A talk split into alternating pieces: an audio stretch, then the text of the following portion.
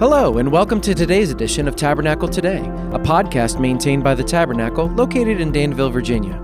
The following lesson is by Dr. Danny Campbell, Senior Pastor at the Tabernacle, and was recorded during our Wednesday evening Bible study. Additional information about the Tabernacle can be found at our website at www.thetabernaclefamily.org. Our prayer is that you will be blessed by the Word of God today. Turn in your Bibles as we join Dr. Danny for another edition of Tabernacle Today.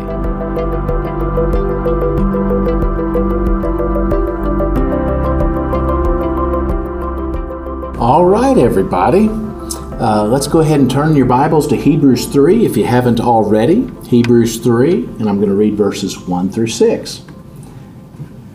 Therefore, holy brethren, partakers of the heavenly calling, consider the apostle and high priest of our confession, Christ Jesus, who was faithful to him who appointed him, as Moses also was faithful in all his house. For this one has been counted worthy of more glory than Moses, inasmuch as he who built the house has more honor than the house. For every house is built by someone, but he who built all things is God. And Moses indeed was faithful in all his house as a servant, for a testimony of those things which would be spoken afterward. But Christ as a son over his own house, whose house we are, if we hold fast the confidence and the rejoicing of the hope firm to the end. Message title tonight is Greater Than Moses.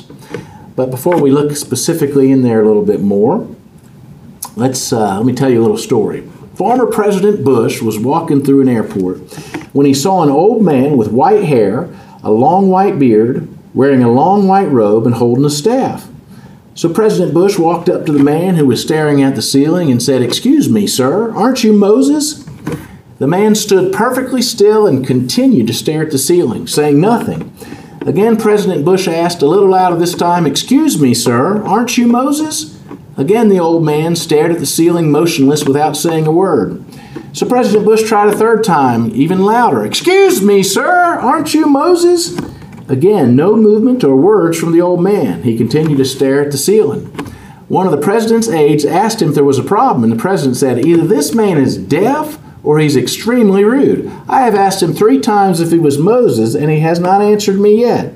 To which the man, still staring at the ceiling, finally replied to the aide, I can hear him, and yes, I am Moses. But the last time I spoke to a bush, I spent 40 years wandering in the wilderness. Isn't that great? Oh. Well, today, as we continue in the book of Moses, book of Hebrews, I should say, that's funny, we're going to see that Moses was pretty great but Jesus is greater than Moses. Now, folks, I don't know who wrote the book of Hebrews, but I have already come to love the author of the book of Hebrews. Have you noticed he just can't stop talking about how great Jesus is? Instead of a standard greeting to the saints, hello, how are you, grace and peace, he jumped right in and spoke about how great Jesus is. He told us that Jesus is greater than the prophets. he was the one the prophets' writings pointed to. He told us that Jesus is greater than the angels and that their job is to minister to those of us who will inherit, who have inherited salvation. He told us that Jesus is greater than the first Adam, Adam and sons. He's the only perfect man as the second Adam who ever lived, never committing a single sin. No sin nature, no sin choices for Jesus. He told us that Jesus is greater than death and its author, Satan, having destroyed their power, the power of Satan, the power of death, through his death and resurrection. I like the author of Hebrews' style. I love the fact that he can't stop talking about Jesus. You know, too many of us even approach church as another way to think more about ourselves and our problems uh, say things like, Danny, I have all these things that I'm worried about in my life, and when I turn on the television, the preacher there gives me a lot of self help tips, but all you have been able to talk about since we started Hebrews is how great Jesus is. you ever feel like that? Well, some people do. I, I, know that when you preach expositorily like I do, you come to the next thought that's in the Scriptures, and frankly, Scripture makes it more about the glory of God than it does about us trying to find self help tips. Uh, as sinners, we need to turn to God, and He, through His power of the Holy Spirit, gives us the strength we need to live lives that glorify Him. We've got all things in Him in the direction the Word gives us pertaining to life and to godliness. I want to give you some of the greatest self help advice right here at the start of another message about how great Jesus is. Here it is. First point it's not about you, and it's not about me. It's about the power of Christ to set a heart free. When we place ourselves first, there is constant demeaning, but when Jesus is king, life takes on new meaning. So that's a little poem I had for you there. And uh, let me read it again. It's not about you. It's not about me. It's about the power of Christ to set a heart free.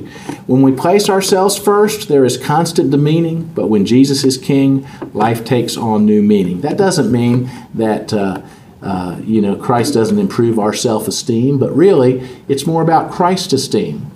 Uh, I've told you before about gospel math. You know, I was a zero before Christ saved me. When Christ saved me, He's a 10. And when He came into my heart and life, I feel like a 10. I've got Christ inside. But if you could take Christ away somehow, I'd lose that 10. I'd be nothing all over again. And so I walk through life as a 10 now, not feeling like a, I'm a zero uh, in those days of lostness and poor self esteem. But really, it's not about me esteem at all. It's the power of Christ in me and through me, and my forgiveness in Him, and how He has given me a new identity formed around the truth of who I am in Him. And uh, that is so powerful. And so that can help in ways self help stuff focused on more self, self, self, self. Uh, often can't do. Well, let's exposit this text. Our text today, we find that Jesus is greater than Moses. From the first verse there in chapter 3, we want to see that blessed are the partakers. Blessed are the partakers. Look what it says there.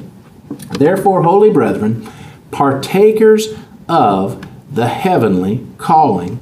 Here in verse 1, we find our identity is in Jesus Christ. We're now holy brothers and sisters in Christ Jesus. We are partakers of the heavenly calling.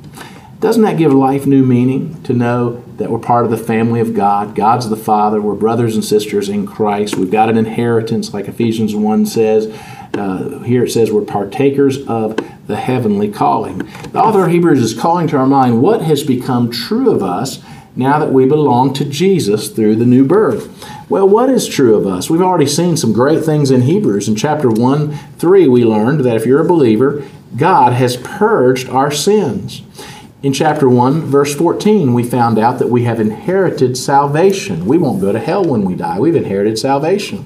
In chapter 2, verse 11, we found out we're being sanctified, that God is with us and cleaning us up and conforming us to the image of Christ as we seek His face and obey Him.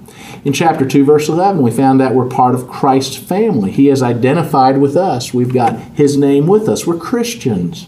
Chapter 2, verse 15, we found out that we are released from the fear of death, the very fear of death that used to enslave us. We're released from that. In chapter 2, verse 18, we learn that Christ Himself gives us aid when we are tempted. So in Christ, we are part of a new family and we have a new purpose. So if you're a Christian here this evening, understand the world didn't give Jesus to you, and the world can't take Jesus away. And there's excitement in that. Like the old B.J. Thomas song, The world didn't give it to me, and the world can't take it away. The world didn't give it to me, and the world can't take it away. No, God gave us Himself through the new birth experience. He put His Spirit in our hearts and lives, and we have an inheritance that we cannot lose. So we're partakers of the heavenly calling. We find that, that about our identity. And it is so neat that that's the case. Blessed are the partakers. Well, in the second part of verse 1, he tells us to consider Jesus our apostle and high priest. Consider the apostle and high priest of our confession, Christ Jesus, who was faithful to him who appointed him. So, chapter 1 started by speaking of the prophets. And here Jesus is called the apostle. Now, there's great similarity between the prophets of the Old Testament and the apostles of the New Testament. Both told the truth about God, centered on the promise of the coming Christ, or the Christ who has come. The Old Testament prophets told us what would be true when the Christ came, and Jesus fulfilled all they said he would be. The New Testament apostles' job was to instruct Christ's disciples on all that was true now that Christ had fulfilled his mission on earth. So, here, when we're told to consider Jesus as the apostle of our confession, we're considering the truths that he taught and modeled for us. And there are so many wonderful things, aren't there? The truths he taught and modeled for us. I think about how Jesus will never ask you or me to do anything he didn't personally model. So as he began his public life and ministry, he went to John the Baptist and was baptized. Now, we get John the Baptist was saying, "Wait a second, you know, I'm getting I'm baptizing people upon confession of sin and uh, knowledge that the only way to be clean is to turn to God." Jesus had no sin; he didn't need to be made clean. So he didn't get baptized as a testimony to having his sins forgiven. He got baptized because he was going to model for us what he was going to ask us to do. That's the kind of servant leader that he is. He doesn't ask you to do anything he didn't personally model. Jesus calls us to prayer, and the scriptures record him spending nights in prayer, him teaching his disciples to pray, him constantly modeling interactive relationship with the Heavenly Father. Uh, Jesus calls us to take up our cross and follow him. When he went to the cross and died on our sin, died for our sins on that cross, he certainly modeled for us suffering for higher purposes. And when he says take up our cross, it means if there if it's going to advance his kingdom, we're willing to embrace suffering rather than take the easy way out of things. And so I love the fact that he's the apostle of our confessions, considering the truths that he taught and modeled for us. So He's also the high priest of our confession, we see here. He's the high priest of our confession. Not only the apostle of our confession, but the high priest of our confession. He has made it possible for us to know God by serving as our go between between the perfect Father and sinners such as you and I. As he as Paul wrote, you know, there's one mediator between God and men, and that's the man Christ Jesus, the God man. Now we have access through his blood to a relationship that would have been impossible before. Now I love what the author of Hebrews is doing here. For 2,000 years, Christians have been meditating on how Jesus is our prophet, our priest, and our king. So, having established that Christ is the perfect prophet and priest, now he's going to establish that Christ is also the perfect ruler. He's the perfect ruler. And he does it by comparing Jesus with the, with the best ruler the world ever knew. Who's that? Well, it's Moses. Uh, Moses is uh, an amazing example. I, I really, uh, sometimes I just give thanks for how long the Old Testament is and how it gives us long, extended portraits of the development of a man, the development of leaders. And one that, that is certainly true of, as much as anybody else in the Old Testament, is the leader Moses, the great deliverer out of Egypt of God's people, doing it on behalf of God. Well, so the rest of our time, we're going to be looking at how verses 2 through 6 show us that Jesus Christ is greater than Moses. First, let's look at two ways that Jesus and Moses are similar. The first one is they were both appointed to their role. Verse 2 says, Christ Jesus was faithful to him who appointed him, as Moses also was faithful in all his house. Do you remember the time that Moses met God at the burning bush? You may remember God didn't let Moses out of the assignment. Even though Moses didn't want the assignment, he said, Please send someone else. And you may have a calling on your life, and you're saying, Oh God, please send somebody else. So God had a purpose and plan for Moses' life, and Moses had to fulfill his appointment with destiny. And Jesus had an appointment also, and he knew it. He spoke of how his hour was coming. Early on in the Gospels, he says, My hour has not yet come. My hour has not yet come. And usually uh, they, they were pressing him, you know, about who he was as the Messiah and the possible ruler of Israel. And he always delayed. He worked more miracles. He taught his disciples more things. You know, one thing I appreciate about Jesus is he never used being God for to his own personal advantage. He could have. You know, if I was uh, if I had the if I was the God man on earth, I would probably make myself a Big Mac every day. I'd just make one appear and eat it. You know but that wouldn't be good for me. Jesus never used his being deity for personal advantage. He worked miracles to prove he was the Messiah. He and those were all very so many of them very helpful for people, you know, as he healed the blind, as he uh, helped the sick, as he raised the dead, and as he cast demons out of people. Obviously, those were things that showed he was Lord of the physical realm. He could make body parts that weren't working work again. He could walk on water. Uh, he could feed 5,000 people with just a kid's sack lunch of a few fish and loaves. Um, he was Lord of the spiritual realm. He could cast out sins. He claimed the authority on earth to, uh, uh, he cast out demons, sorry. He claimed the authority and he had the authority on earth to forgive sins. Uh, so he was Lord over the um, uh, physical realm, he was Lord over the spiritual realm. He was also Lord over the moral realm. He claimed to have the authority to correct Old Testament doctrine, you know. Um, but he never used his deity uh, to um, for his own advantage, other than the time or two that he was delaying. Uh, he, you know, he, he, escaped a crowd that could have killed him, and that was probably miraculously done. And he did that. He did that. Uh, you know, really so that he could continue to pour everything that his disciples needed to hear before his uh, time going to the cross actually came. But uh, how much different than us, you know, who would use that advantage for our own gain, and if we were had uh, the ability to work miracles and those type things. Jesus had an appointment, just as Moses had an appointment. That's the point we're coming back to. Jesus came to do for sinners what they could not do for themselves. And don't uh, forget, you have an appointment from God also. Uh, it uh, can be a big thing, it can be small things along the way. Things you clearly uh, are impressed that God wants you to do and to be about. Uh, for me, that was a calling to ministry. I thought at one time it might involve missions as we continued to clarify. Uh, it wound up being uh, youth ministry and pastoral ministry. My life's work has always come back to three things the love of teaching and preaching God's Word, the love of leading people to Christ here and around the world, especially working with uh, students, you know, children and youth. I love doing that. I've learned to love interacting with people all up through the ages. So, teaching God's Word, working with the generations, and then for me, uh, heart for missions, both supporting it, giving to make it happen, going on 12, 13 mission trips over the years, and uh, being a, a, tireless supporter for missions, both where I am, uh, the city and state I'm in, the country I'm in, but around the world as well, and giving particular concern uh, for. Um, you know, just to be personally involved in Christ's Great Commission. So we all have that appointment, whether we're pastors or missionaries or lay people that uh, work jobs to be able to give and go when we can and pray about things.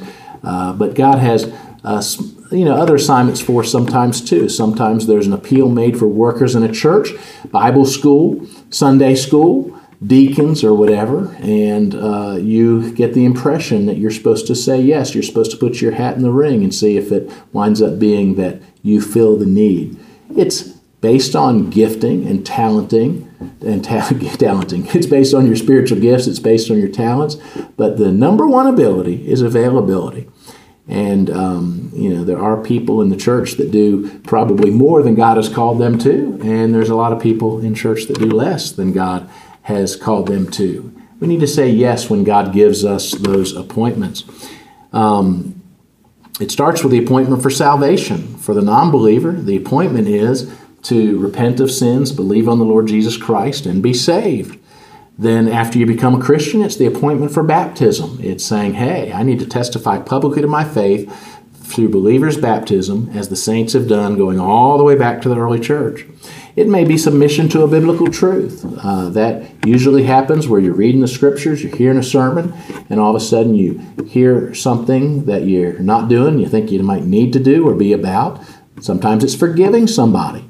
And you come to understand that Christ fully expects you to forgive, and then you uh, struggle with that because of the way somebody hurts you and you process that. Sometimes you got to need to talk to somebody first, a pastor a friend in the church, but uh, ultimately you'll need to come to that place where you forgive others, even as Christ has forgiven you. You always do the vertical part of forgiveness, where before God you choose not to hate that person anymore, hold on to grudge.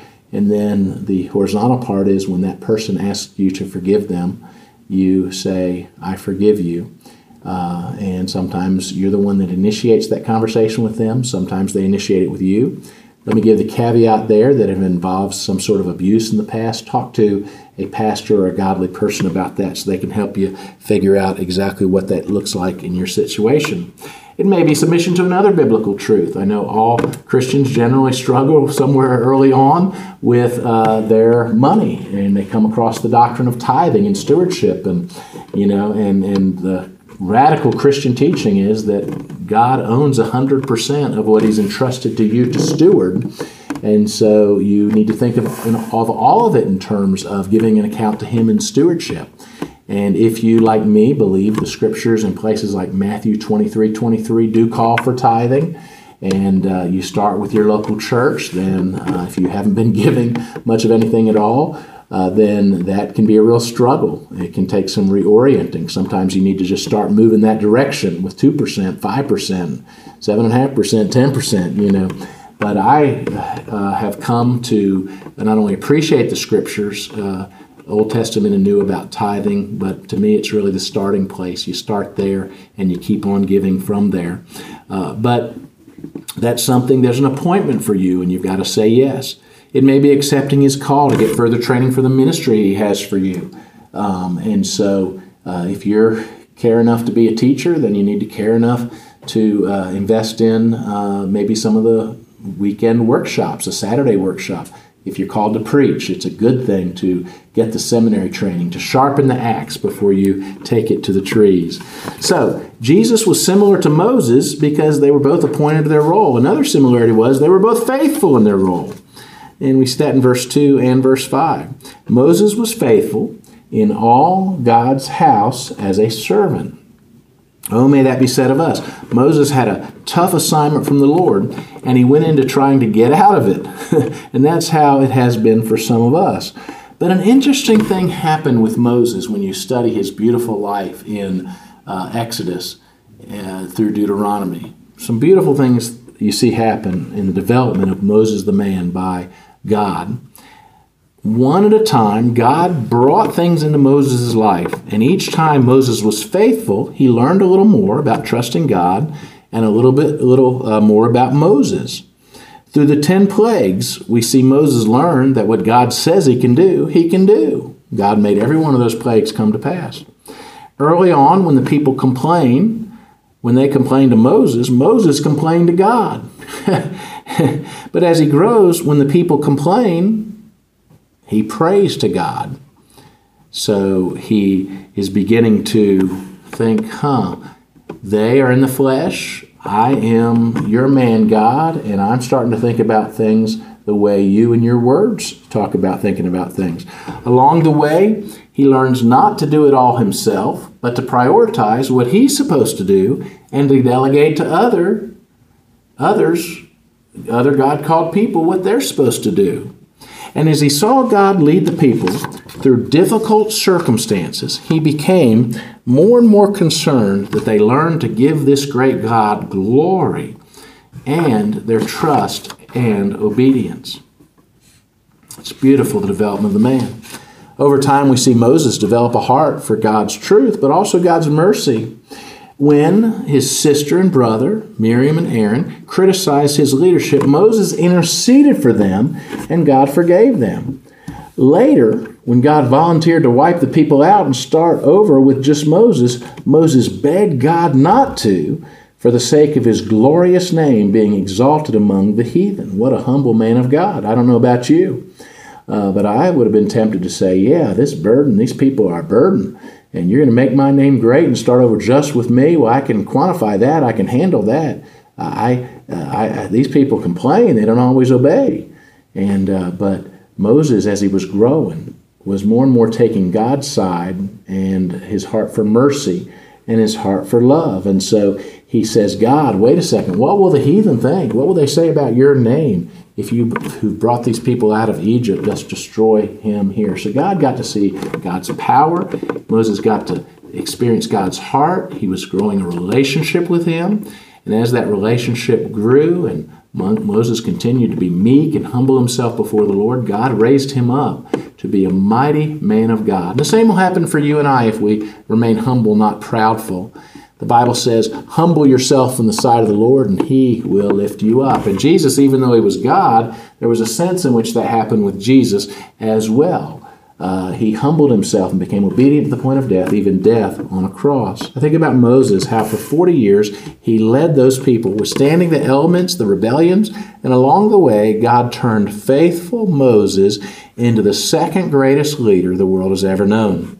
As you know, Moses was not perfect, and a sin in anger and pride later cost him getting to lead the people into the promised land.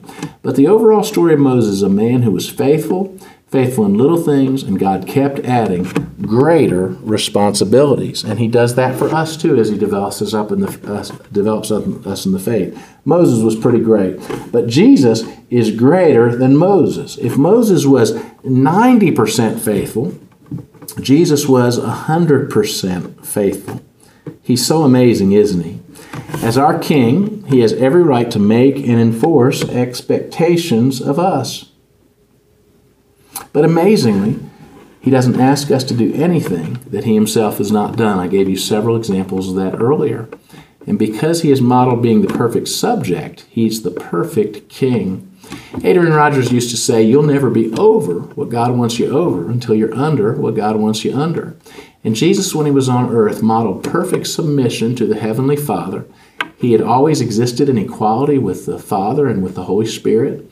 He in John 10:30 says, "I and the Father are one." In John 17 he says, "Father, I'm looking forward to returning to the glory I shared with you from before the foundation of the world." In John 8:24 he said, "Unless you believe that I am, you will die in your sins." John 1 says, "In the beginning was the Word, the Word was with God, and God was the Word." Verse 3 says, "He created all things; all things were created through him." You don't get any higher as God than Jesus is God and creator of all things. Um, and yet he left heaven's glories the Son of God came down, God the Son, the Son of God came down, became the Son of Man. He humbled himself while he was here. He modeled perfectly perfect submission to his heavenly Father. And all the submission language of Jesus toward the Father in the Gospels is about that, modeling for us what it means to perfectly yield to God and to uh, follow Him and to seek His will and to glorify Him. Jesus modeled all that for us. And then when He went back to heaven, He went back with more than He came down from heaven with. He came down as the Son of God, God the Son. When He went back to heaven, He took glorified human flesh with Him after His resurrection, at His ascension. He took glorified human flesh with Him to heaven. He's the Son of God, Son of Man. He'll return from there. And because He was the perfect subject that modeled servant leadership for us, uh, then um, he's the greatest of all time. And when he struggled with his upcoming death in the garden, he faithfully submitted to the Father's will, as we need to. We'll never be greater than Jesus. And the good news is we don't have to be. Look again at verse 6. So, just as Moses was faithful in his house, Christ, as a son, is over his own house, whose house we are, if we hold fast the confidence and the rejoicing of our hope, the hope firm to the end. Are you holding fast to Jesus? Are you holding fast your confidence in Him? Are you holding the hope firm to the end? We need to hold fast our confidence. So, what does that mean? It means King Jesus is looking at you from up ahead on a narrow path that He's placed you on, and He's saying to you, Follow me. And what do you say in response? Yes, Lord. And you do. Yes, Lord, and you do. Jesus is greater than Moses. And he is our perfect example, but he's more than that. He's our faithful leader. And he calls us to follow him, to serve him in this lifetime. We're part of his family through faith, and we're going to be with him forever, in all things glorifying him. He is the greatest. In this case, we saw he's greater than Moses, but he's the absolute greatest. Let's pray.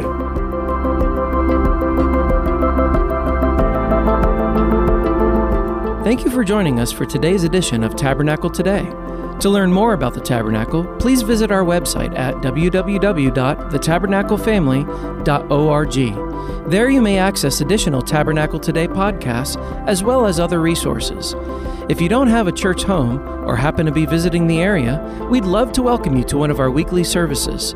Thanks for listening, and we look forward to seeing you back for another edition of Tabernacle Today.